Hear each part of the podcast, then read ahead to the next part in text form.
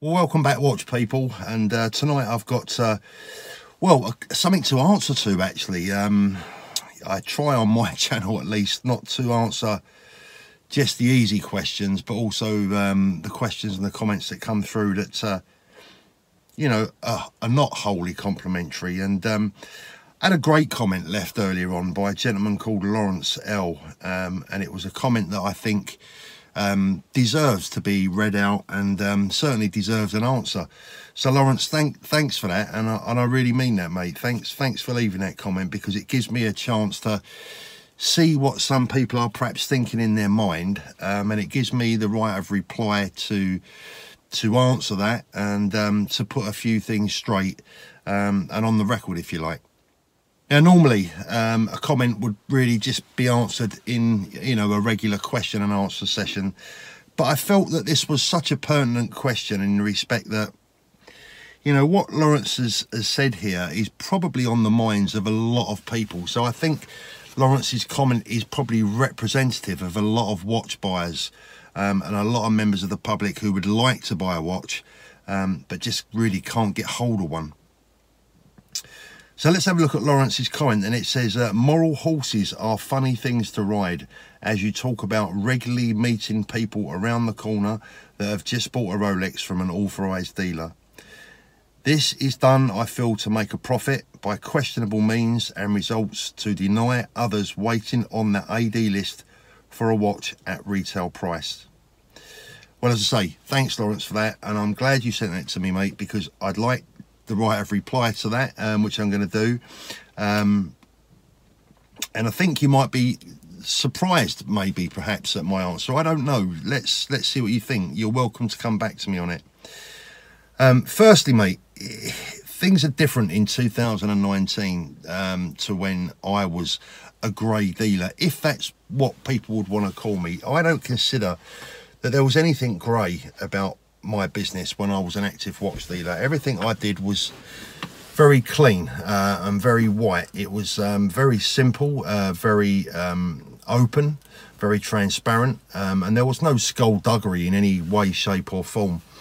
Um, and I think the world that we're living in in 2019, Lawrence, is different to the world, slightly at least, uh, in the one that I was dealing in um, at my height, say, of supplying unworn watches, 2014, 13, 14, 15, um, times were different then. Um, and in actual fact, the issue that authorised dealers had with us back then was not that we were supplying watches at overlist.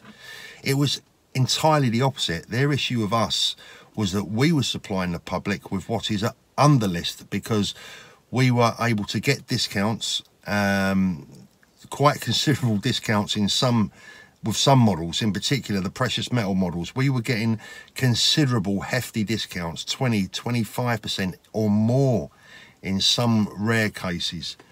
Um, we will be passing a large chunk of that on to our customers. So our only enemy then was the authorized dealers who we were obviously taking business away from them by supplying unworn watches that were technically pre-owned, but they're straight from an authorised dealer, um, straight into my shop, and then out to the public.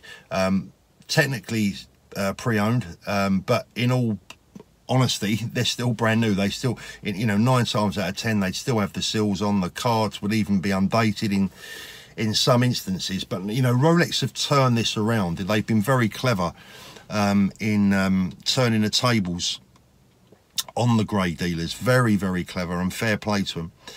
Um, so firstly, Lawrence, you know, for the vast majority of a grey dealer's life, because things have only really changed in the last two to three years, um, we've been the enemy of the AD rather than the enemy of the public in the past.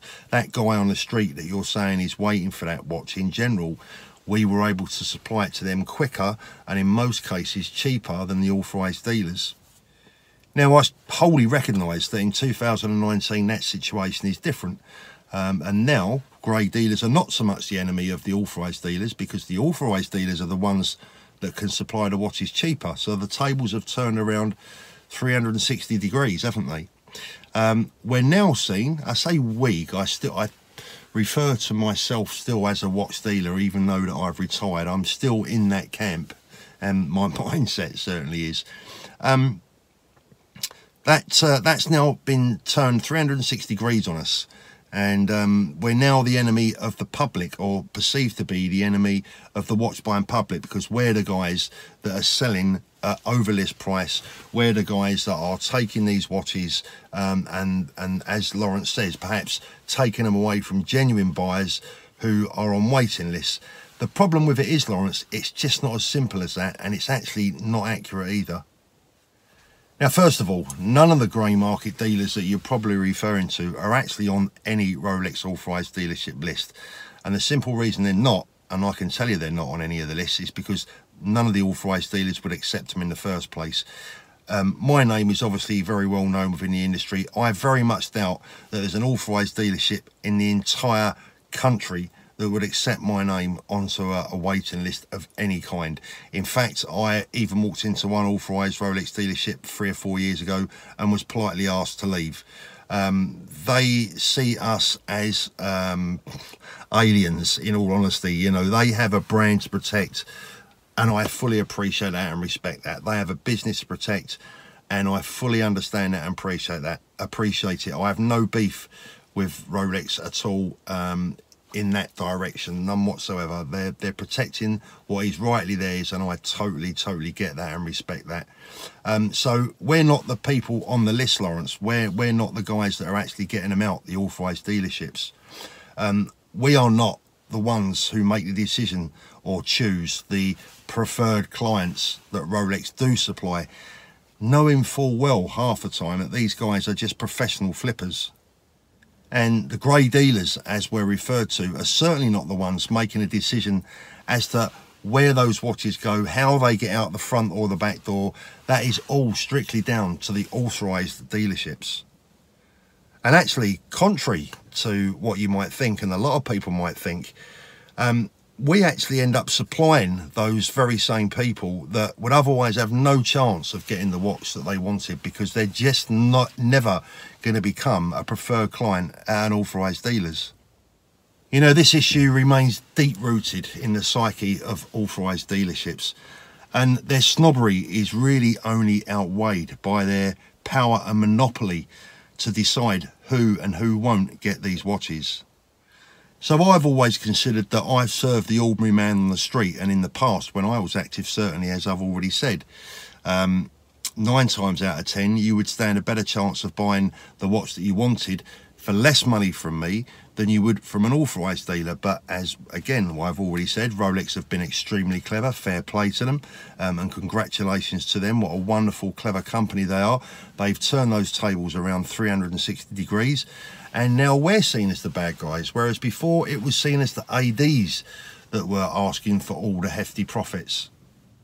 Now, Lawrence, I don't want you to think that any part of this video has been any kind of personal attack on you. It's not. In actual fact, mate, it's a compliment.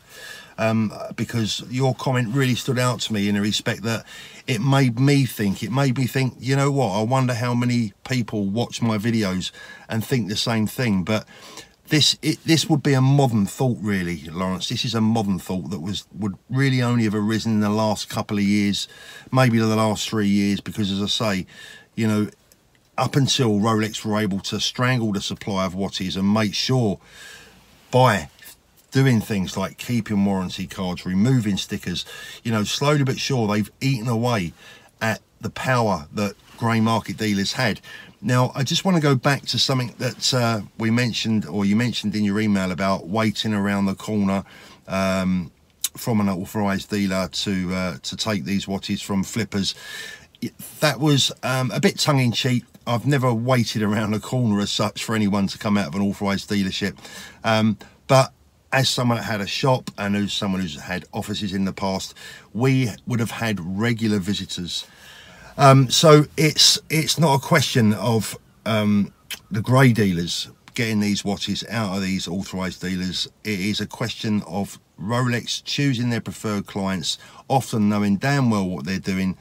So I'm afraid um, a lot of the authorised dealerships that moan about the grey market, um, a lot of the public that moan about the grey market, They really have to start looking in a different direction because we are not the bad guys.